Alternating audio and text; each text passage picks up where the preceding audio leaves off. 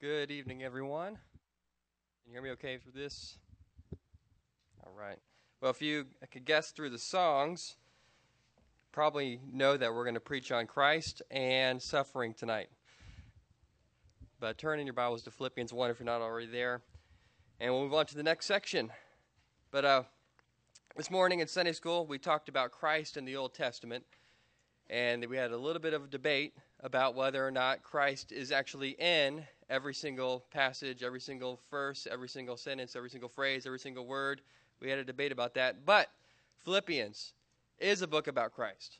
You find the title Jesus Christ or Christ Jesus. You can check me on this. I think up to around 42 times in four small chapters. So this book is about Christ, and that's who we'll be talking about tonight.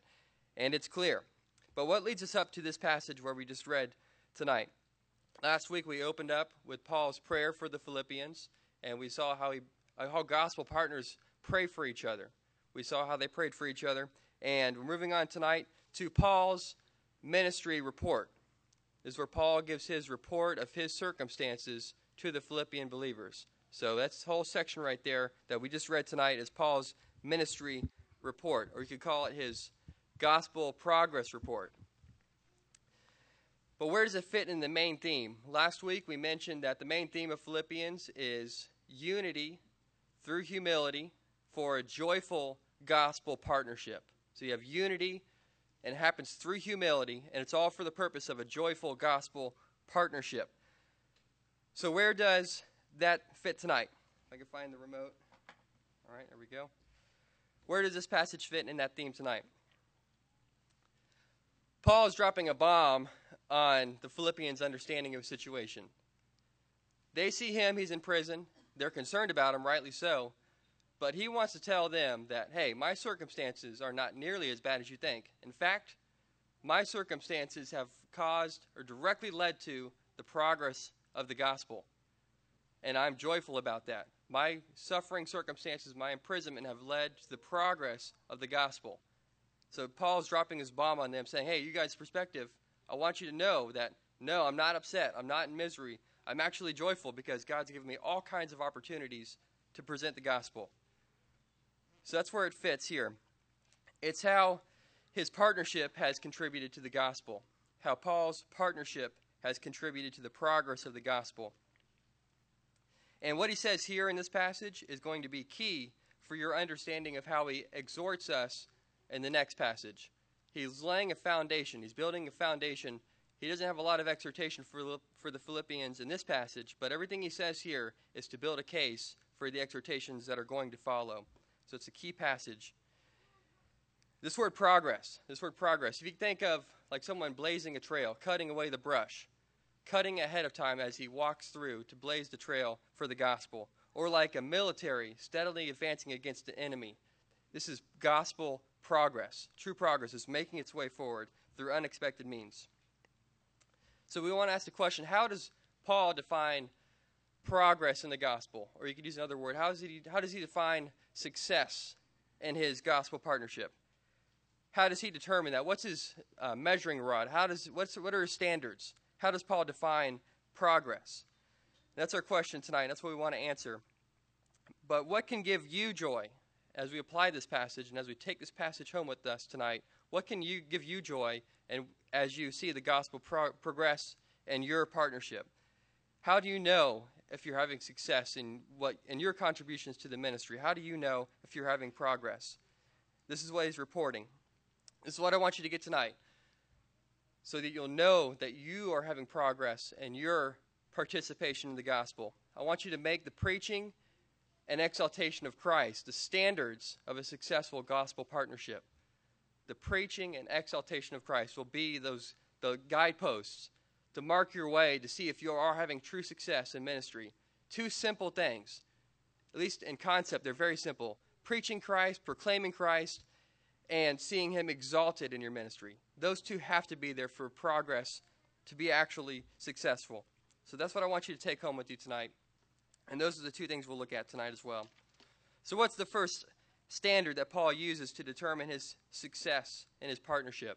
Standard number one Christ is preached. And you see that in verses 12 through 18. We'll go ahead and read that section.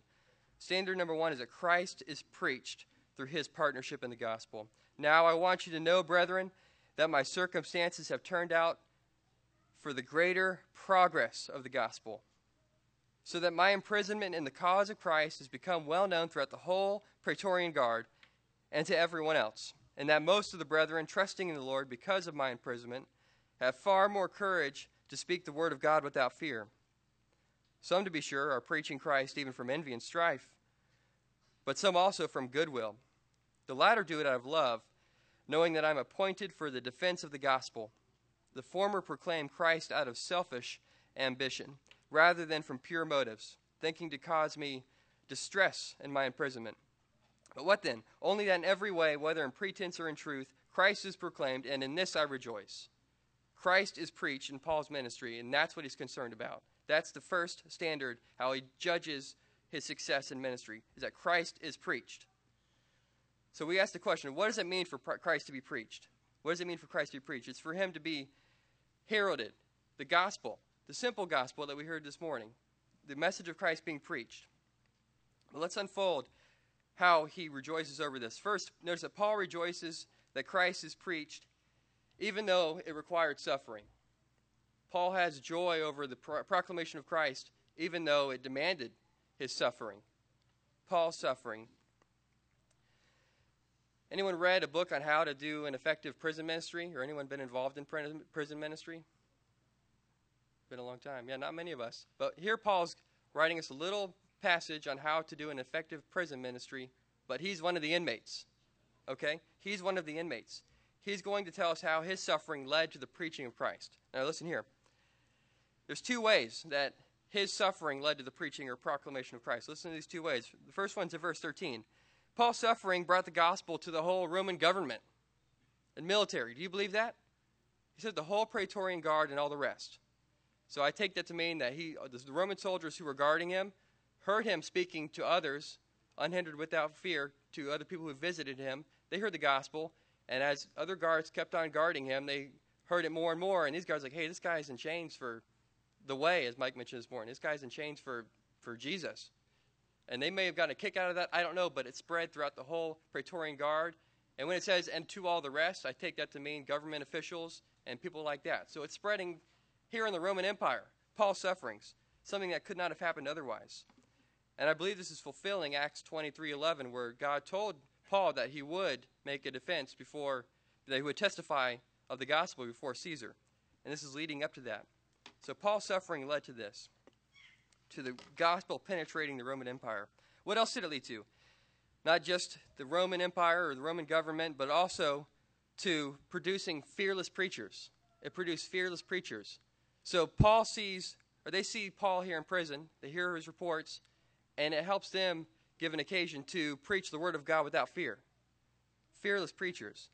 It says in verse 14 Many of the brothers who trust in the Lord have far more confidence to speak the word of God without fear, or the word without fear. Uh, MacArthur brought up John Bunyan. John Bunyan. Most of you know that John Bunyan was a prisoner at some point in his life. And why was he a prisoner? Because he preached, because he was a preacher. That led him to prison. I'll read you this quote. John Bunyan's preaching was so popular and so powerful and so unacceptable to leaders in the 17th century church of England. This is a church, by the way, that he was jailed in order to silence him. They jailed him so he would stop preaching. But he refused to be silent. He began to preach where? In the jail courtyard. He not only had a large audience of prisoners, but people came from outside to listen to him preach. Citizens. So, Bedford and the surrounding area, they'd come to the prison every day and stand outside to hear him expound the scripture. He was silenced verbally then by being placed deep inside the jail and forbidden to preach at all. And guess what he did there? He wrote Pilgrim's Progress. And where did that lead to? Who has a copy of Pilgrim's Progress in your home? Okay, who has a copy for an adult and a copy for children? Who has two copies for children? Okay, we all have that. It's spread the gospel in all kinds of to all kinds of different places through those unique means. All because Paul Bunyan, or um, Paul Bunyan, John Bunyan was silenced because he was preaching the gospel. His suffering led directly to the spread, the progress of the gospel. John Bunyan was a gospel partner. I'm speaking to you as someone, as we talked in FOF several weeks ago, I'm speaking to you as someone who's not suffered much. But I want you to submit to God's word here and view your sufferings as a means to proclaim the gospel. How do you view your sufferings? Do you waste your sufferings? Just like I think John Piper wrote the book, Don't Waste Your Cancer. Don't waste your life. He's written different things like that. Do you waste your suffering? Do you waste it on self pity? Do you waste it on trying to figure out ways to get out of it? Or do you use it for the proclamation of the gospel? That's the question we all have to ask ourselves tonight with this passage. It directly confronts that idea in our minds. But your suffering may be clearing away, cutting that brush so other people can come and hear the gospel in different kinds of ways. So he rejoiced that the gospel was preached, that Christ was preached, even through his sufferings. Notice in verses 15 through 18, this is a curious passage. If you never struggled through this passage, you're going to tonight. But Paul rejoiced that Christ is preached, even though it happened with mixed motives. He rejoiced that the gospel was preached and spread, even though it happened through mixed motives. This is an odd passage when you start reading it. So it produced fearless preachers, but there's two types of groups in here. Two groups of preachers, or two groups of evangelists. And let's look at those. You have the rivals. There's John Bunyan in the cell. You have the rivals and the friends. So let's look first at the rivals. They were preaching Christ out of envy and jealousy. They're preaching out of strife, selfish ambition. They were trying to advance their own desires. They were doing it insincerely, supposing that they could cause trouble for Paul, maybe give him a hard time. They, they preached with ulterior motives they had a pretense. They tried to throw up something, make themselves look really good, but on the inside, it was all darkness. These were the rivals. This is a curious group of preachers. Why bother? Why bother? I'm going to explain that real quick here. First of all, okay, they were not heretics. If they were heretics, what would Paul say of them? Anathema, right? He would say they're preaching another gospel, just like he did in Galatians 1. But so they're not heretics. But what were they? They were jealous troublemakers. Jealous troublemakers. Xenophon, the old ancient Greek historian, he said this The envious are those who are annoyed only at their friends' successes. I think that describes these people. They were annoyed because Paul had success. They preached Christ, but they did it for themselves. They did it from purely selfish motives. And they tried to do that. They tried to make Paul's imprisonment harder. Maybe they thought Paul was being foolish for getting himself caught in prison. Maybe they thought, well, Paul really blew it, and now I guess we're up to take the torch. It's going to be up to us to do the right thing. But they completely overlooked that God's sovereignty was working in Paul and using him to spread the gospel. There's, these were rivals, arrogant people. But you also had the friends. You also had the friends. They preached Christ. They did it out of goodwill. They did it in love. They did it knowing that Paul was appointed to defend the gospel as a defender of the gospel. And they did it not in pretense, but they did it in truth. So, as you look at the situation, what group are you in? Don't just automatically say, well, I'm one of the friends, because that sounds better. But think about what's going on in your heart. Are you one of the rivals, or are you one of the friends? Here's a test. When you're preaching in your preaching classes, or wherever you might be, maybe it's evangelism on campus, but do you care about your performance based on the next guy's performance? Does that bother you? say, wow, he really he did a good job and I blew it. Are you comparing yourself all the time like that? If so, you might be one of the rivals. Do you have an inkling to become a celebrity preacher one day? Believe me, that's possible these days. It's not going to last very long because they're going to realize that preachers are dorks and not they're not very cool and the whole celebrity thing is going to die out. But right now, if you want to be a celebrity preacher, it's possible. And the road there is very easy. But is that what's in your heart? Also, can you strive or thrive in ministry without man's approval, without someone saying, Now, that was a good job this week. What about the next week? What if they didn't tell you that? Could you keep on going? Test your heart this way. Do you take ministry engagements for money? If you don't know that's possible, it is. It is possible. Um, we grew up riding bikes, teenagers. All we did was ride bikes. We developed some friendships outside of the church that way. And uh, I met one much later um, through college, and when I maybe was I was in seminary, and I told him what I was doing. I told him I was doing seminary and wanted to be in ministry. And first thing came out of his mouth was, "Oh, I hear there's good money in that."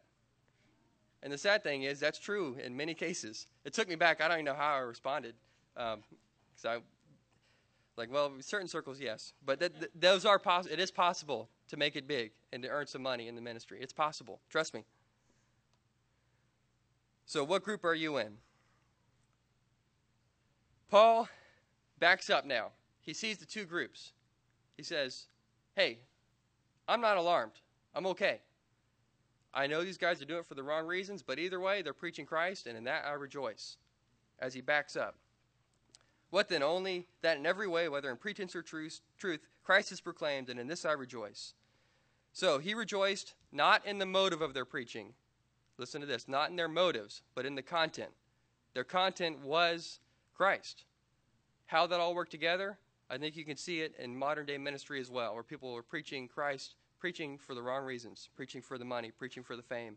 It's possible. But they're still, their content was Christ. And the story of God's sovereignty continues that what we mean for evil, God's intending for good. The rivals were doing it for the wrong reasons, but God was still using all of these mixed motives to advance his kingdom, to advance the gospel. And Paul rejoiced in that. So Paul rejoiced that Christ is preached. This marks the first standard, okay, the first standard of a successful gospel partnership or true progress in gospel partnership. What about the second? Christ is exalted. Second standard is that Christ is exalted in your ministry. Whatever your ministry might be, Christ is exalted. He's preached, and then it's responded with exaltation. Let's read verses 18 through 26, or the last part of 18. Yes, and I will rejoice. And that middle part of verse 18 is like a hinge to turn to the next section. Yes, and I will rejoice, for I know that this will turn out for my deliverance through your prayers and the provision of the Spirit of Jesus Christ, according to my earnest expectation and hope that I will not be put to shame in anything, but that with all boldness Christ will, even now as always, be exalted in my body, whether by life or by death. For to me to live is Christ, and to die is gain. But if I am to live on in the flesh, this will mean fruitful labor for me, and I do not know which to choose. But I'm hard pressed from both directions, having the desire to depart and be with Christ, for that is very much better.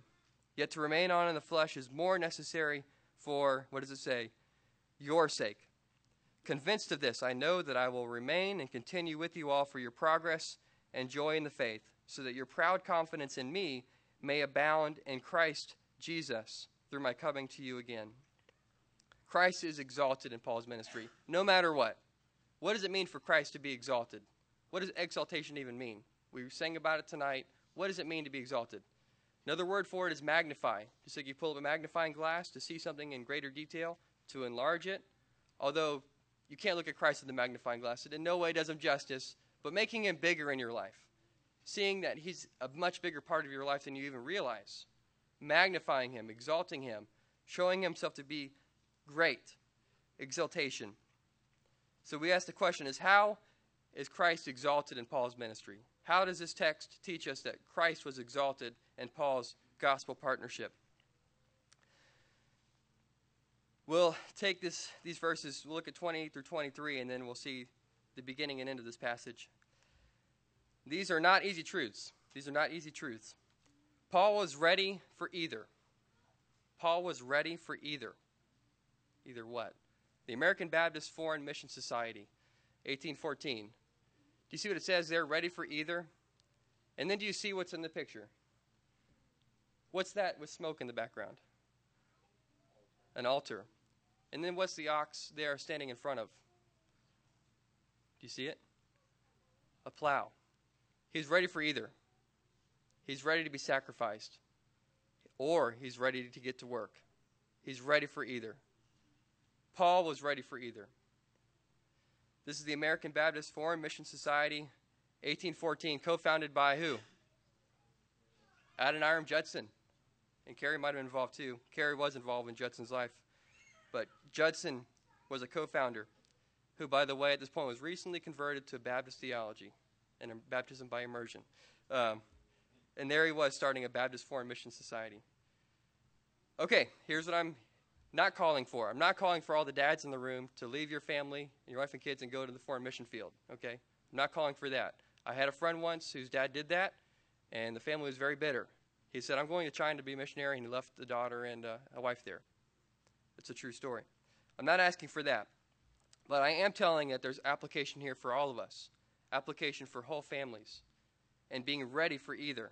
Ready for either. Judson had three wives.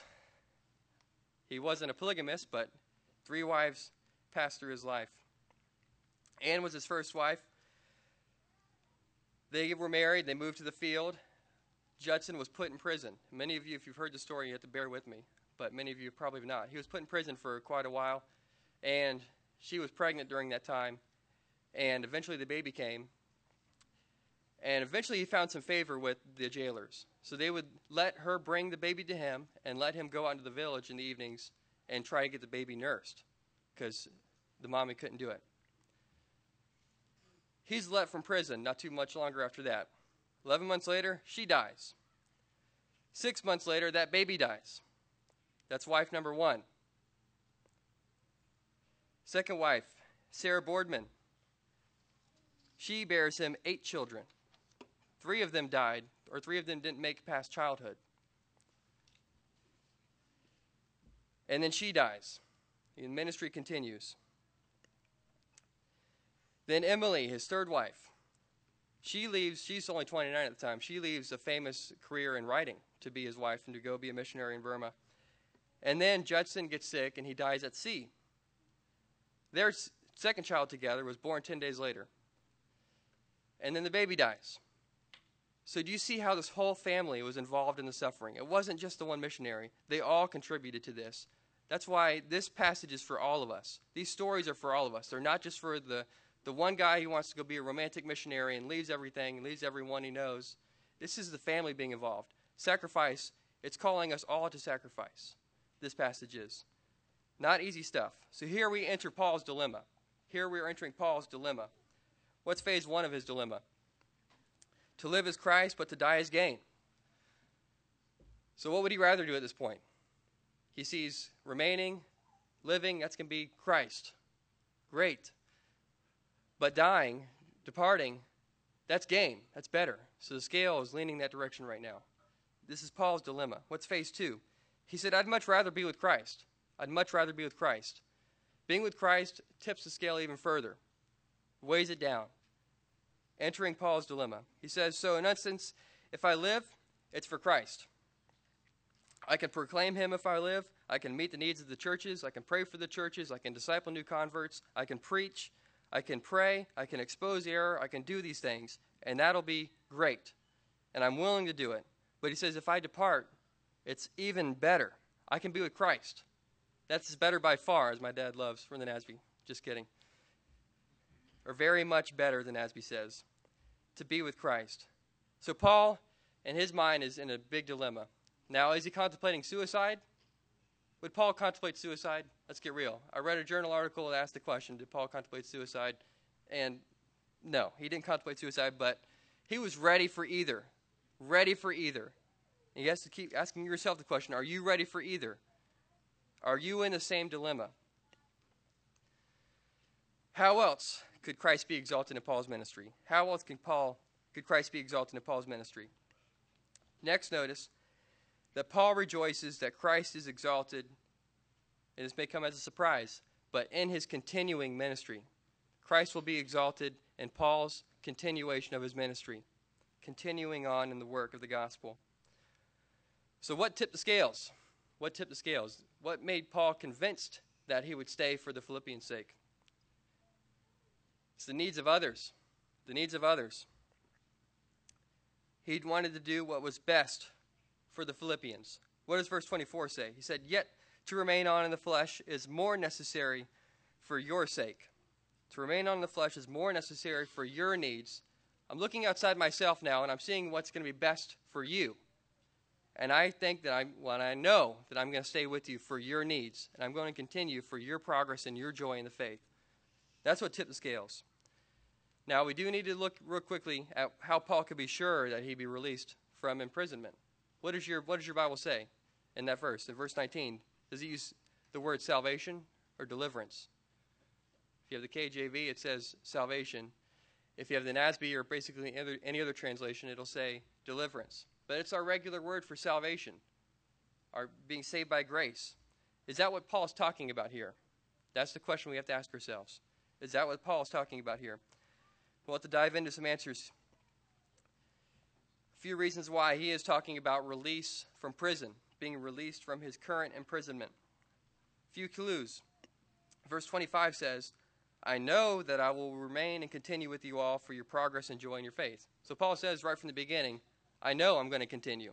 I know I'm not going to die yet. I know that I'm going to continue for you, for your sake.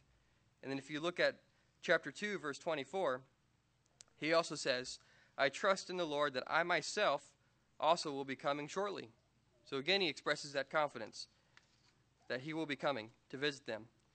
Philemon, verse 22, which I believe is written around the same time during the same imprisonment, he says to the Philip, to the um, to Philemon and his uh, church there, he says, at the same time, also prepare me a lodging, for I hope that there's the through your prayers uh, phrase again. Hope that through your prayers I will be given to you. And also, I don't believe it's talking about his salvation, his theological salvation, because since when is Paul going to be saved through the Philippians' prayers? No, that doesn't fit his theology. So it doesn't make sense. But the Philippians' prayers could lead to his deliverance from prison.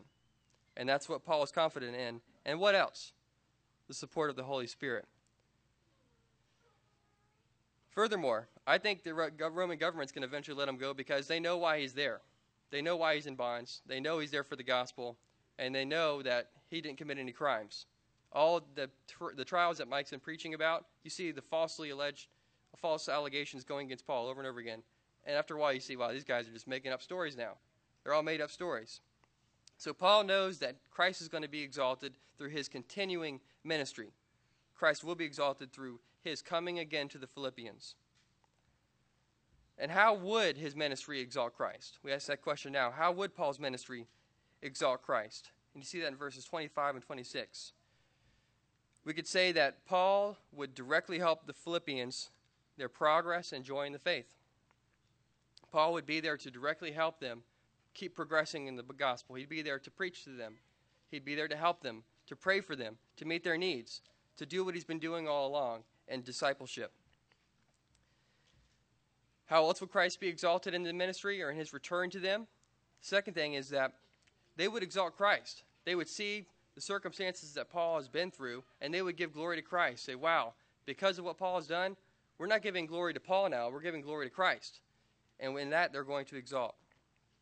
When Pastor Mike first came to uh, Tampa, back from seminary, uh, before we started here, um, there was uh, a group of troublemakers. After every sermon he preached, they would go and praise Mike for his for his sermons. Say, "Wow, that was a great job." And after a while, they caught on to the fact that Mike said, "You know, give God the glory. Don't give me the glory. Give God the glory." And these uh, perverse individuals kept doing it. And one time, I'm not going to say who it was, one even bowed at his feet, trying to get a reaction out of Mike. But he always said the same thing give God the glory. Don't give me the glory. They were joking, by the way.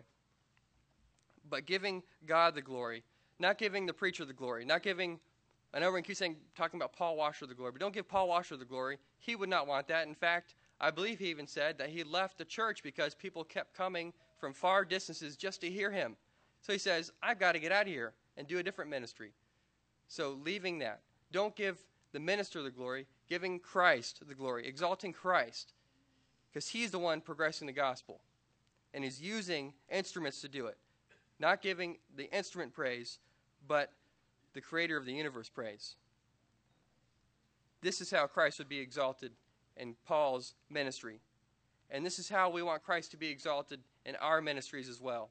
Whatever they might be, however small we might think they may be, but giving Christ the exaltation in our ministries. So, how do you define gospel progress? We saw how Paul defined it. He defined progress or success in his ministry in terms of the proclamation and exaltation of Christ. And that's it. Proclaiming Christ, exalting Christ. That's how he knew his ministry was on track. That's how he knew he was in the right place and God was using him because Christ was being preached and that Christ was being exalted. That's how he could define his success. Those were his standards, those were his measurements of knowing that the gospel was progressing. So, as you participate in the ministry of the church, the ministry of the gospel, how do you determine, determine success? Have you considered these two features as you try to define okay, am I really doing ministry in the church? Am I really doing ministry the way Christ would have me? Am I doing a God centered ministry or am I doing a man centered ministry? Have you ever thought about these two things as you've evaluated that? Commitment. Commitment. A word on commitment. I know you're thinking, okay, every time I come to Grace Bible Church, they're asking for more commitment out of me. I could go to the church down there and they're not going to ask me for any kind of commitment. Okay, I'm just going to come in, just like Mike said this morning. We'll do the egg drop and everything, and then we'll go. We'll have our new Jordans, as you saw the sign out there, the new Jordans, and then the Wii we can find, and all the candy, and then we'll go up and run. They're not asking for any commitment out of me. But the Bible is constantly calling us to commitment. It's constantly calling us to commitment. Do you want to be called a legalist? I'll tell you how to be called a legalist. Call someone to commitment. Say, be committed, and you'll be called a legalist. Is that what legalism is? I'd say no. But calling us to commitment is what the scriptures would have us do. Being committed to this, to these standards of measure. So I'm going to look at two starting points, just two brief starting points, just a way to start applying this passage, okay? Nothing crazy here. Just a way to start applying this. Two starting points. Make a commitment to proclaim and exalt Christ, starting with the small things in life. Make a commitment to proclaim and exalt Christ in, in your life, even in the small things. And that's in quotes, because there is no small things in your life. They are all matter. So your studies, do your, do your student, do your fellow students know that you're a man of, or woman of integrity? What about your home and your family? You know, you tell your kids, sit down, I'm trying to give you a Bible lesson right now. Okay? Do they see you exalting Christ? Do they see it? Do they see it in the way you're patient with them, in the way you love them? Or does your spouse see it? Or do your roommates see that? Start in the small areas. Your business relations. To make it successful in the business world, pretty much you're expected to be a liar. Is that true? Or at least twist the truth every now and then. Very true. They ask you to do that. But avoiding that, exalting Christ in your business dealings and your friendships. Do your friends know that you're someone who will bend over backwards for, for them? Or are they that kind of person like, well, I can't really count on him to, to help out in this case? But are you exalting Christ in your relationships with each other? Are you a servant? In your conversations, your entertainment, even the way you evangelize, are you exalting Christ in all those areas? And then, number two, consider how the proclamation and exaltation of Christ lead to doing what's best for others. Consider how these things, proclaiming Christ, exalting Christ, consider how they lead to doing what's best, not for yourself, but for others. And this is Paul's mindset. What does it mean to put Christ at the center of your life? Anyone heard that phrase before? Put Christ at the center. Put Christ at the center of your marriage. say, yeah, okay, I'll, I'll do that. That's an absolutely meaningless phrase these days. No one knows what that means, to put Christ at the center. That means you just keep on doing everything the way you've been doing it. That's that, but what does it really mean? What are we getting at when we say put Christ at the center? It is an important phrase, and we do need to understand it. We do need to apply it, putting Christ at the center, because this is what we learn from Paul, and this is what we learn from the Scriptures. Putting Christ at the center means following Christ as your master. And what does following him as your master entail? It means following what he's demanded of you. And I use the word demanded on purpose. It's not just a suggestion. He's demanded our lives. He's demanded that we lay down our lives for each other, to sacrifice for each other, to pick up your cross and follow him. So, what does it mean to put Christ at the center of your life? It means you're self sacrificial, strategically, that is, not just beating yourself over the back and walking around America with a cross on your back. That's not what we're talking about. But laying down your life for others. That's what it means to put Christ at the center of your life. It's not just this weird, fuzzy feeling, oh, yeah, Christ is at the center of my life now, and he's at the center of my marriage, and I feel so much better about myself. If you're not laying down your lives for other people, then Christ is not at the center of your life. Christ was at the center of Paul's life, and it led him to rejoice in the exaltation and the proclamation of Christ. And we need to follow his example because it's laid down here in Scripture through the Holy Spirit. And we're all sitting in this room, and we all have to make a choice of whether or not we're going to apply this passage tonight or not. We are all faced with that choice now. So we have to pray for the Holy Spirit's power to help us apply this, to put Christ first and His exaltation, His proclamation, and everything we do, from the small things to the big things. So, with that in mind, let's go ahead and have a word of prayer. Father, we love you and we love your word. It tells us hard things. It tells us things that sometimes are difficult to receive, sometimes difficult to understand. But Lord, I believe this passage is clear to us tonight, and I believe what it calls us to is clear. It calls us to make exalting you, proclaiming you as the standards of our success, and sacrificing ourselves for each other, to keep progressing the message of the gospel, to keep making disciples. I pray that you'll help all of us to examine our hearts tonight. I pray that you convict us of our sin. I pray that we would be willing to submit to you, our master, as your slaves. I pray that we would exalt you. Pray that we proclaim you this week in our families, in our jobs, everywhere we might be. Pray you'll give us the grace to do that. We're feeble, fickle people, and we need your help. We pray this in Christ's name. Amen. You are dismissed.